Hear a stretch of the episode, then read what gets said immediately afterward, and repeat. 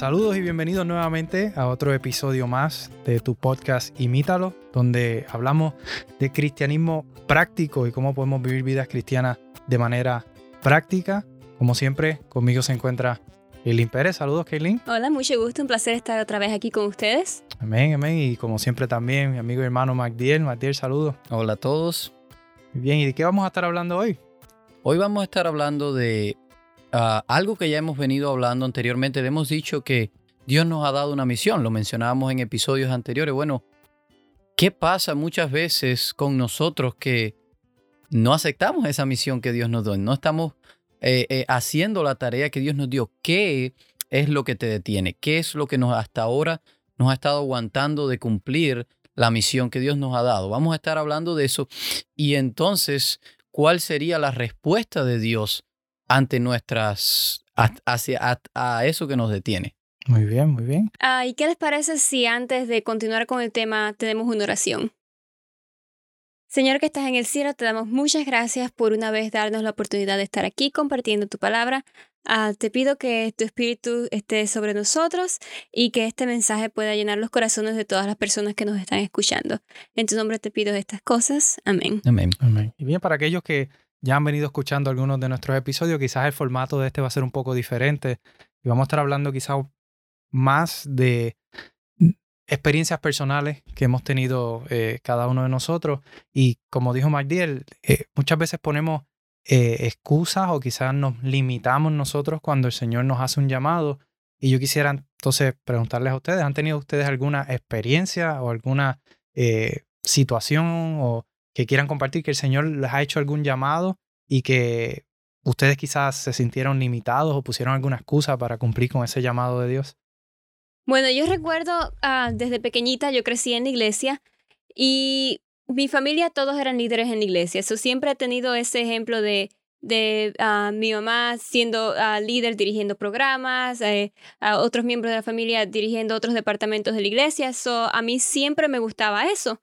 Y en este caso no fue tanto limitación mía como limitación de las otras personas, porque recuerdo cuando tenía como 11 años, yo le dije a mi mamá que yo quería trabajar para la iglesia.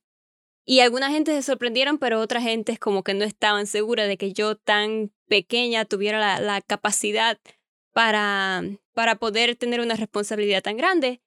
Pero al final me dejaron hacerlo y el primer me dieron la oportunidad de dirigir un programa para el Día de los Padres. Y con la ayuda de Dios Él me capacitó y con la ayuda también de las personas alrededor mío, uh, el programa fue un éxito. Y desde ese entonces yo creo que Dios me ha dado el llamado de seguir trabajando para la iglesia, de seguir uh, cooperando con los diferentes departamentos y, Él me ha dado la sabiduría para poder hacer un buen trabajo en, en todas esas áreas. Amén. Quiere decir que, que personas, quizás tú, tú sentiste ese llamado y lo aceptaste, pero hubieron personas que dudaron de, sí, de que Dios pudiera hacer ese, sí, a veces cuando, cuando Dios te hace el llamado, quizás eh, hay, dos cosas pueden pasar. O tú mismo te dices, no, yo no lo puedo hacer, o el enemigo manda personas que sean obstáculos para ti en ese momento. Entonces quizás como que te desaniman, te trata de desanimarte para que tú no continúes con eso, no sigas en ese camino que Dios te ha mandado a, a caminar. Muy bien. ¿Y tú, Magdiel, has tenido alguna experiencia así? Oh, muchas. muchas. Uh, estaba acordándome cuántas veces le he puesto a stop y barreras y, excusas, porque no son otra cosa que excusas a Dios, cuando he sentido que Él me ha llamado a hacer cosas. Ah, ha habido muchas veces, pero no los puedo contar todas. Ah, sin embargo, hay una que, que, puedo recordar bien y es cuando ah, en la iglesia donde estábamos, era en una ciudad que se llama Baracoa, en Cuba. Mi papá era el pastor ahí y eh, organizan la iglesia en grupos pequeños pero un poco diferente a lo que se ha, se, se ha hecho tradicionalmente. Y vale la pena, quizás podemos hacer un podcast sobre los grupos pequeños porque es el beneficio, el, crecimiento. Es el beneficio y es el plan que Dios nos ha dado, así que eso, eso puede beneficiar quizás en el futuro. Eh, sin embargo, él, eh, se divide la iglesia en grupos pequeños, se organiza la iglesia en grupos pequeños, pero estaba siendo dirigida por los jóvenes. Cada joven tenía un grupo pequeño. Cada líder, no todos los jóvenes, pero todos los jóvenes líderes tenían un grupo que dirigir, un grupo pequeño. En esos grupos pequeños ah, eh, habían, estábamos en pareja también misionera, entonces era en un director y un secretario y tenían que ayudarse. Y estaba otro grupo pequeño, muy pequeño de, de miembros eh, que, que, iban a, estar en el grupo. Eh, cuando a mí me dicen que yo tengo que encargarme de un grupo, yo dije, no way, yo no voy a hacer eso. Eso es, eso es algo que muchas veces vemos a los ancianos de iglesia, a las personas con más experiencia haciendo ese, esa, desempeñando esa tarea. Y dije, yo no puedo hacer eso. Uh, sin embargo, no sé, eh, mi, mis padres también me, me pushing, ellos me empujaron un poco a hacerlo y el hecho de que habían otros jóvenes también hacerlo, haciéndolo, eso me motivó. Eh, y en la iglesia comenzó, de hecho, dicho sea de paso, funcionó de lo mejor. La iglesia comenzó a crecer en una, eh, un día en, la noche, los días que se reunían los jóvenes en la noche, la, iglesia estaba llena de más de 300, 400 personas. Eh, y fue increíble la experiencia. No, no me arrepiento ni un poco de aunque al principio puse excusas que yo no puedo, soy muy joven. De hecho, yo tenía ah, alrededor de 16, 17 años, 17 años de hecho, 17 años cuando comencé con el grupo pequeño. ¿Y cuáles fueron los resultados en cuanto a mi vida y en cuanto al grupo? Bueno, del grupo en el que yo estaba dirigiendo solamente, eh, en el tiempo que yo estuve ahí salieron dos bautizos y uno quedó prácticamente listo para bautizarse en el tiempo que yo estuve ahí. Pero estas personas, lo impresionante de todo este programa es que estas personas ya habían participado en la iglesia, ya habían participado en algunas cosas de la iglesia sin estar bautizados, porque y una vez ya se bautizan, ya ellos estaban listos como líderes. Eh, fue algo impresionante. Resultado aparte de los bautizos, aparte de que el grupo creció, nos fortalecimos, hicimos obra misionera, hicimos eh, ayuda a la comunidad. Resultado de esto, yo me fui a estudiar para pastor. No había sentido el llamado anteriormente, no lo había, y, y en ese momento sentí el llamado y tomé la decisión y fui a estudiar para pastor. ¿Y terminaste esos estudios? Ah, casi, casi la situación ah, hizo que no terminara, pero estudié tres años, es decir, me faltó un año de acuerdo a aquel programa. Eh, en Cuba eh, eh, son cuatro años aquí, sin embargo, cuando llevé mis créditos de religión a una universidad me dijeron que tenía suficientes créditos de religión, solamente tendría que tomar algunas clases para terminar y graduarme. Eh, pero ah, quizás todavía sigo poniendo algunas excusas y, y, y, Dios quizás me está llamando todavía y sigo quizás poniendo algunas excusas. El hecho es que no lo he terminado, pero Dios, Dios todavía sigue en el control. Pues muy bien, muy bien. Y, quería mencionar, ¿verdad? Porque quizás para los que nos escuchan y, no conocen mucho acerca de nosotros, tú mencionas que, que estuviste en Cuba. Eh, yo lo sé, pero los que nos escuchan no lo saben, Así ¿verdad? Es. Eh, MacDiel eh, es cubano, de nacionalidad cubana. Nacido en Cuba. Nacido en Cuba, de igual forma que ¿verdad? Sí, nací y crecí en Cuba, vine a los Estados Unidos cuando tenía 12 años. Muy bien, y yo soy de Puerto Rico, eh, nacido y criado allá hasta los... Eso sí ya lo sabían. Sí, sí, por el acento. por el acento. ya llevo ya eh, dos años viviendo eh, en los Estados Unidos de manera permanente. había vivido un tiempo cuando era más, más joven, más niño. Soy joven todavía. pero sí, yo también en mi experiencia en la, en la iglesia, muchas ocasiones me limité o Dios me hizo un llamado y también puse muchas excusas y recuerdo quizás la más significativa para mí fue cuando Dios me llamó a ser director de jóvenes de mi iglesia local. Y para mí, los que me conocen ahora no saben y quizás ni se imaginan lo tímido que yo era. Y aunque ahora no lo aparenta, eh, para mí acercarme a una persona, tener, eh, incluso hasta tratar de establecer una amistad era algo sumamente difícil, casi imposible. El Señor conoce mis luchas, mis momentos de, incluso hasta llorar y pedirle Señor, Señor, yo siento que no tengo amigos, se me hacía difícil eh, crear esa interacción y el Señor eh, me ha ayudado mucho desde ese entonces hasta ahora. Pero recuerdo cuando me llamó a ser director de jóvenes, aún me encontraba en esa etapa de tímido. Y ya yo estaba casado, eh, mi esposa es todo lo contrario a mí, ella es sumamente extrovertida, tiene ese carisma de, de, trabajar y, y, esa, ese deseo de, de, estar con las personas y, ayudar a las personas, para mí era sumamente difícil. Y el Señor me llamó a mí a ser director de jóvenes y fue un llamado grandísimo. En ese momento yo no veía cómo yo iba a lograr eso. No tenía las destrezas de liderazgo, no tenía las destrezas de comunicación. Nunca había dirigido ningún departamento de iglesia, nunca había tenido ninguna posición de liderazgo, ni en la escuela había eh, sido líder de grupos. A veces cuando reúnen en los salones para hacer trabajo en grupo, siempre yo era de los que díganme qué tengo que hacer y yo lo hago, pero nunca tomaba esa batuta o ese liderazgo. Y recuerdo que muchas y en repetidas ocasiones el Señor, a través de amigos, a través de su palabra, pasé mucho tiempo en oración para, para saber si era lo que el Señor quería para mí. Eh, y siempre en repetidas ocasiones el Señor me decía lo mismo. Yo no te llamé porque estás capacitado, te llamé porque te quiero capacitar. Y quiero que seas un instrumento para mí. Y hoy mirando hacia atrás, puedo ver cómo ese comienzo, realmente el Señor ha hecho una obra maravillosa que no ha terminado. Todavía me falta muchísimo por crecer, por aprender, por madurar, eh, especialmente en el ambiente, en el contexto espiritual. Pero desde lo que yo era antes, mi, mi visión de vida, lo que yo quería hacer, donde yo me veía en el futuro era totalmente diferente a donde estoy hoy, para mejor, para bien, ¿verdad? En mi vida yo quería hacer algo totalmente diferente, estar en un mundo que quizás no agradaba a Dios, que de seguro no agradaba a Dios, y, y el Señor me llamó con un propósito especial. Y aunque puse muchas excusas al principio, pude ver sus promesas, pude ver cómo Él guió y dirigió el proceso, y hoy puedo decir que fue una bendición para mi vida mientras ustedes hablaban, me acordaba que de una frase que no me la acuerdo perfectamente cómo va. Sin embargo, va algo más o menos así. A lo mejor ustedes la han escuchado y dice, por la gracia de Dios, no estoy donde estaba antes, ni soy lo que era antes, pero, pero estoy donde Él quiere que esté ah, y, y soy lo que Él quiere que sea. Algo así va. El caso es que Ah, aunque no estamos todavía hacia, hasta donde tenemos que llegar, sin embargo el proceso Dios nos ha traído a, a un lugar donde no estábamos antes, pero todavía no estamos donde vamos a llegar. Y lo interesante es que muchas veces cuando Dios nos hace el llamado a nosotros como cristianos, nosotros no vemos el final.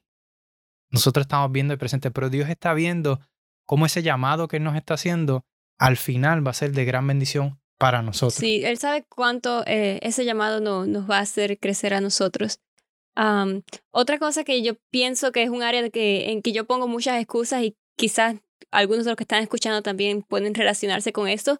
A mí me gusta servir mucho en la iglesia, pero a la hora de ir a la, a la comunidad, a servir a la comunidad, me da trabajo, porque creo que uh, no me gusta salir de mi área de confort. En la iglesia yo conozco a todo el mundo, no me da miedo salir a, a, hablar, a compartir con las personas, pero una vez que tengo que irle a hablar a un extraño, como que me da, me, me da pánico eso y, y, no me siento cómoda. So, eso es una cosa que yo le pido mucho a Dios que me ayude porque Él nos manda a salir, a servir, a predicar y nosotros debemos escuchar su llamado porque, como estaban diciendo, Dios llama y capacita.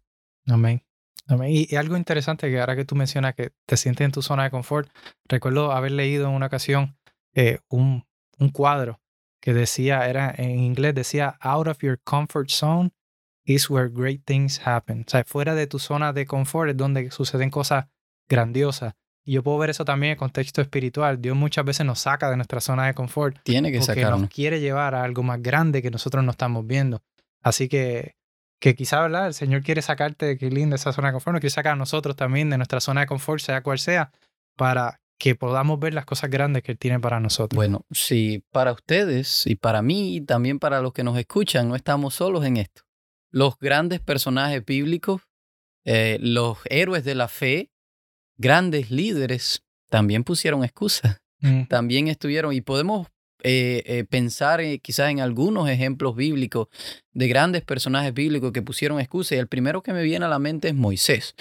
Eh, el líder por excelencia, dirigió todo un pueblo tan grande. Sin embargo, en sus comienzos también quizás era como tú, Mateo, era tímido y, no quería cumplir la misión que Dios le dio. Y quizás podemos abrir nuestras Biblias en Éxodo 3 y ahí le vamos a leer algunos versículos donde para que veamos las excusas eh, que cuando Dios llama a Moisés, Moisés pone.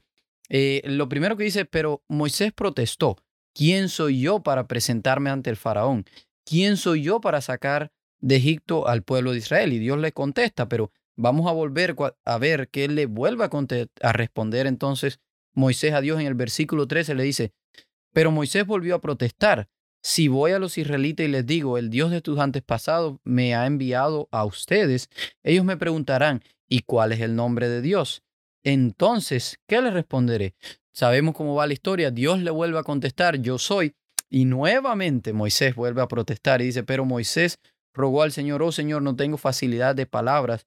Nunca la tuve ni siquiera ahora que tú me has hablado se me traba la lengua y se me enredan las palabras. Así que fíjate que muchas de las excusas que puso Moisés fueron excusas que yo también puse. ¿Quién soy yo?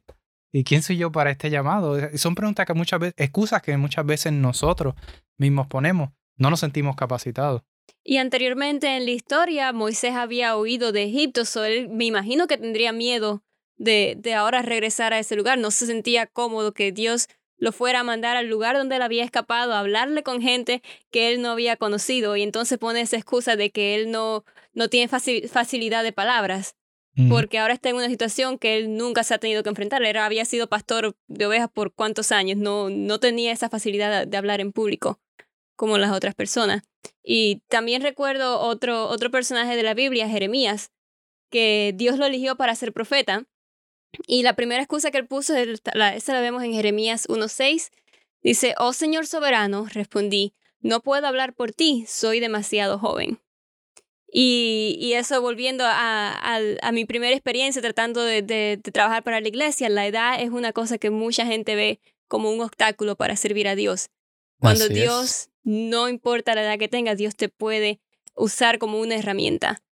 Amén. Sobre todo quizás los adultos pueden estar viendo, a, eh, quizás Jeremías pensó, bueno, yo tan joven como las personas más ancianas de Israel que se supone que tengan más sabiduría, me van a escuchar a mí un joven. Y, yo pensaba que mientras escuchaba estas excusas, pues parecen excusas razonables, cosas que, cosas que tenían razón en lo, que se estaban diciendo. Imagínense a Moisés hablando frente al faraón y no le salen las palabras y va a tartamudear y, y se le enreda la lengua. ¿Qué va a decir? ¿Cómo lo van a respetar si no puede hablar correctamente? Y a un joven, ¿cómo lo van a respetar? Entonces parecen excusas con peso, algo, algo razonable. y eso también va a ser mensaje. Deón también recibió un llamado eh, grande de Dios para, para ir a pelear contra un ejército gigantesco. Y, y Gedeón le dice, ¿Y cómo podré yo rescatar a Israel?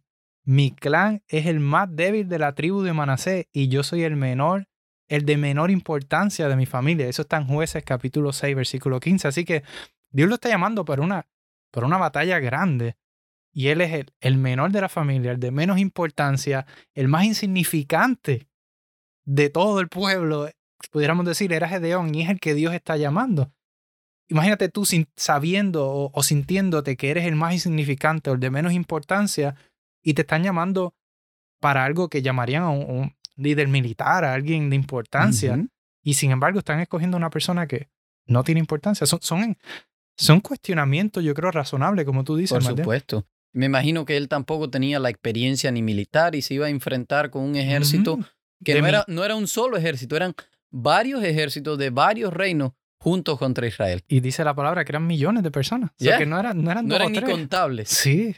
Así que, y, y, yo, y, pero entonces viendo todas estas excusas, que, ¿cuáles son entonces las respuestas de Dios? ¿Cómo Dios responde a estas excusas o a estos cuestionamientos que nosotros eh, hacemos? ¿Cómo, cómo Dios le respondió a, podemos, Podemos ver el primer ejemplo que pusimos. Sin embargo, me estoy preguntando ahora mismo qué pasaría si Dios no le hubiera respondido de la manera que le respondió Silver. Ok, bueno, voy a buscarme entonces a otro que esté mejor capacitado. Eh, hubiera perdido Dios, vamos a decir el ejemplo de Gedeón, hubiera perdido la batalla quizás, o, no hubiera tenido quien liberar al pueblo. ¿Qué creen ustedes? ¿Necesitaban ser ellos en específico? Yo creo que para cumplir el propósito para el cual Dios los estaba llamando, quizás no eran los, no era, ellos no eran instrumentos indispensables. Yo creo que el beneficio mayor era para ellos mismos. Sí, yo también creo que cuando Dios quiere hacer algo, Él lo hace. No hay nada que se, se, le ponga en el camino. Y también hay un versículo que dice que si nosotros nos hablamos, las piedras van a hablar por nosotros. So, no hay obstáculo para Dios en realidad. Si una persona no, no quiere aceptar el llamado, pues Dios busca a otra persona, busca otro método para, para cumplir el, la meta que, Él tiene. ¿Y por qué Dios los llama entonces? Porque hay, hay un beneficio. Hay un beneficio, quizás no sé si vamos a hablar de eso más adelante. Seguro que sí. O, o ahora, pero el caso es que eh, los mismos beneficiados eran ellos. Dios quería, Exacto. Dios quería tener una experiencia con ellos, Dios quería llevarlos a otro nivel. Y yo veo que Dios siempre lo que percibe o lo que persigue es acercarnos a nosotros a Él mismo. Siempre que Él nos da una misión, nosotros podemos pensar, y hoy en la clase con los jóvenes de- debatíamos cómo los diezmos. Oh, si no damos los diezmos, se cae la, la iglesia, ya no va a haber iglesia, ya no va a haber nada.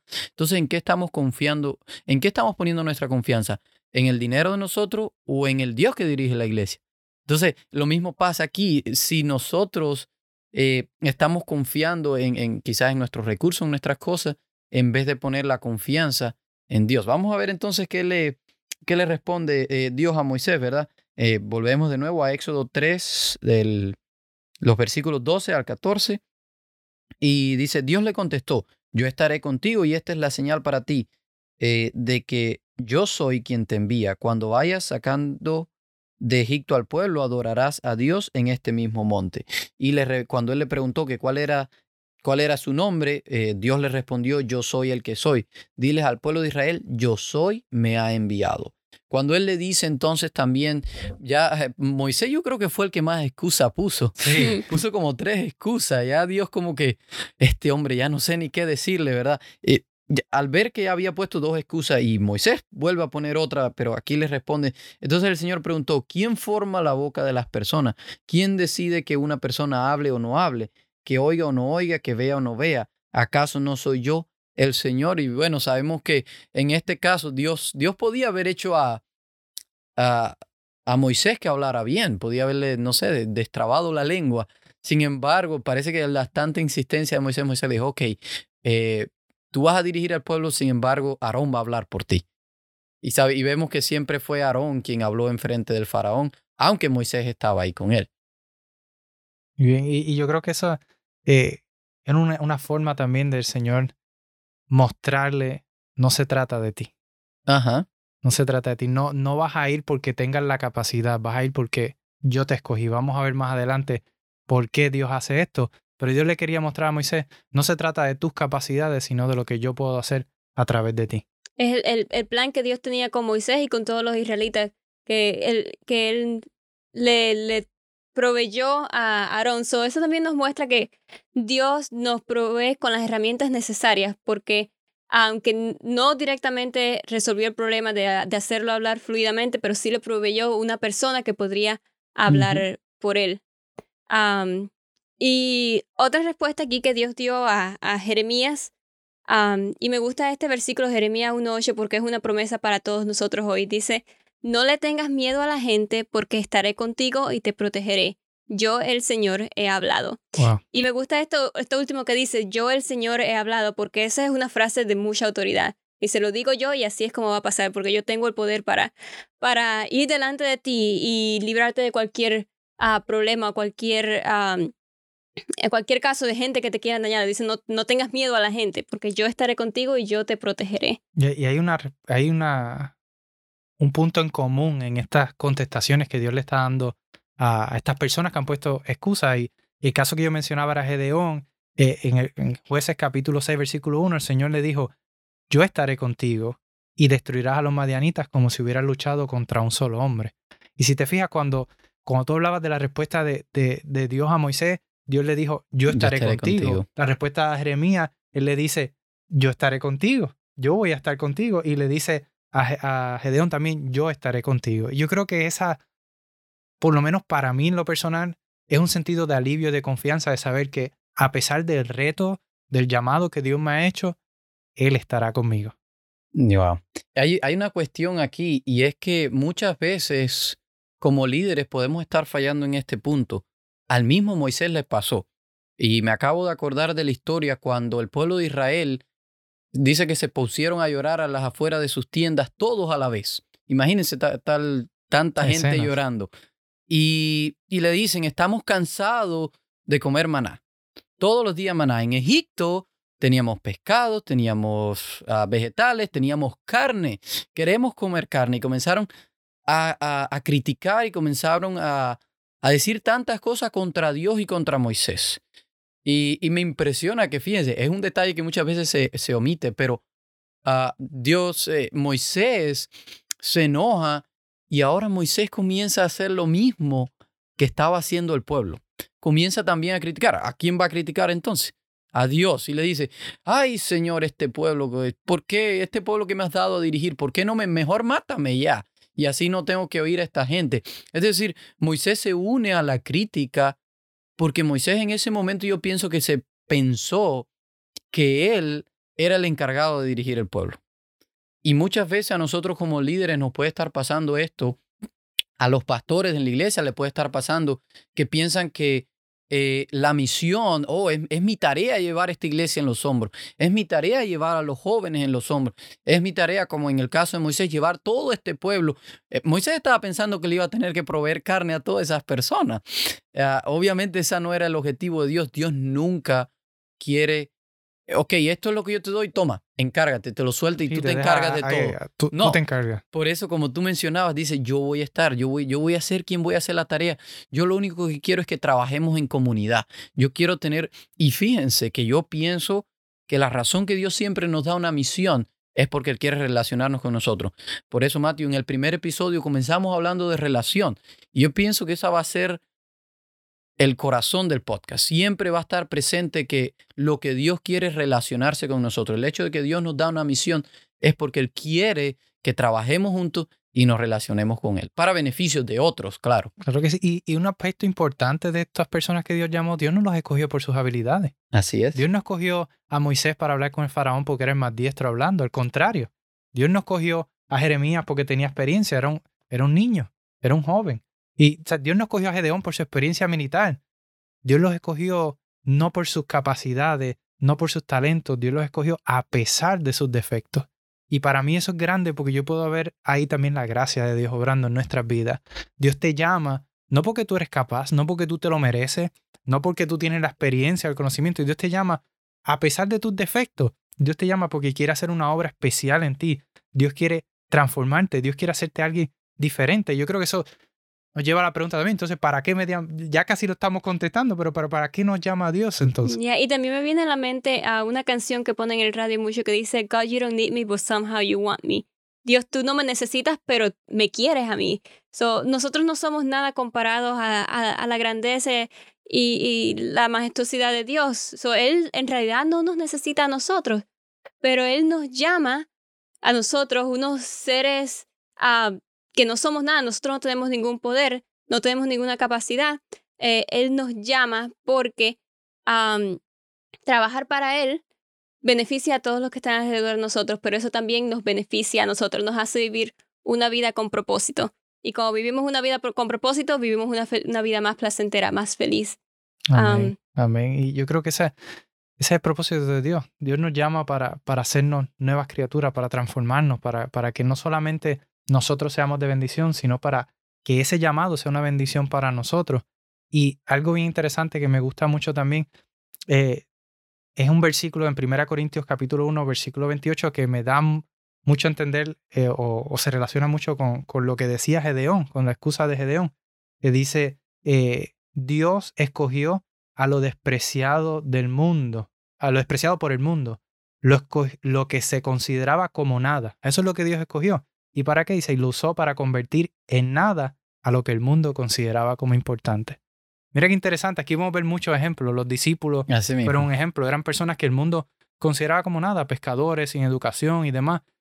Mas, sin embargo, Dios escogió a esa gente para avergonzar a los que sí tenían la educación, a los que sí tenían el conocimiento, demostrándoles a ellos que no se trata de mí, no se trata de ti, se trata de lo que Él puede hacer en nosotros. Y yo creo que ese fue el mensaje principal que él le dio a Jeremías, a Gedeón, a Moisés y a tantos otros personajes bíblicos y nos da a nosotros hoy. No se trata de ti. Si Él te está haciendo un llamado hoy, no pienses en ti, en tus limitaciones. Piensa en la grandeza de Él y lo que Él puede hacer a, ti, a través de ti. Y pienso que también va más lejos que eso. Y es que punto clave para el éxito es el reconocer que somos incapaces. Reconocer que no tenemos las habilidades, la capacidad.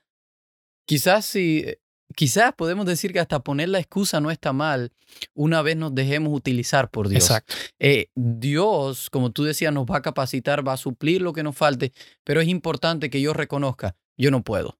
Esta, esta misión es tan grande, lo mencionábamos cuando hablábamos de lo que es un discípulo, ¿verdad? Es tan grande esta misión que yo solo no voy a poder realizarla.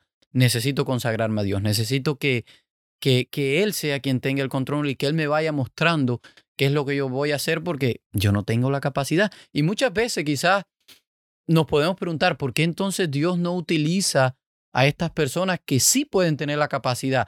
¿Será que si ahora yo me preparo, entonces ya Dios no me va a usar? Y tenemos el ejemplo, y tú mencionabas a los discípulos que no estaban capacitados, pero había un discípulo que sí estaba, pudiéramos decir, capacitado, y es el discípulo Judas.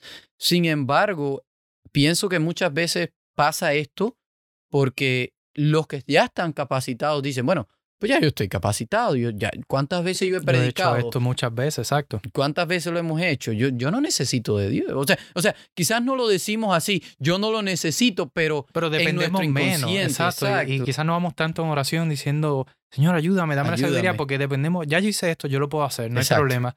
Pero en todo momento, aun cuando tengamos la experiencia, Dios nos puede llamar y nos puede utilizar, por supuesto. Y- pero nosotros tenemos que en todo momento depender de E Él. incluso podemos servirle mejor. No quiere decir que eh, Dios te llamó sin la capacidad.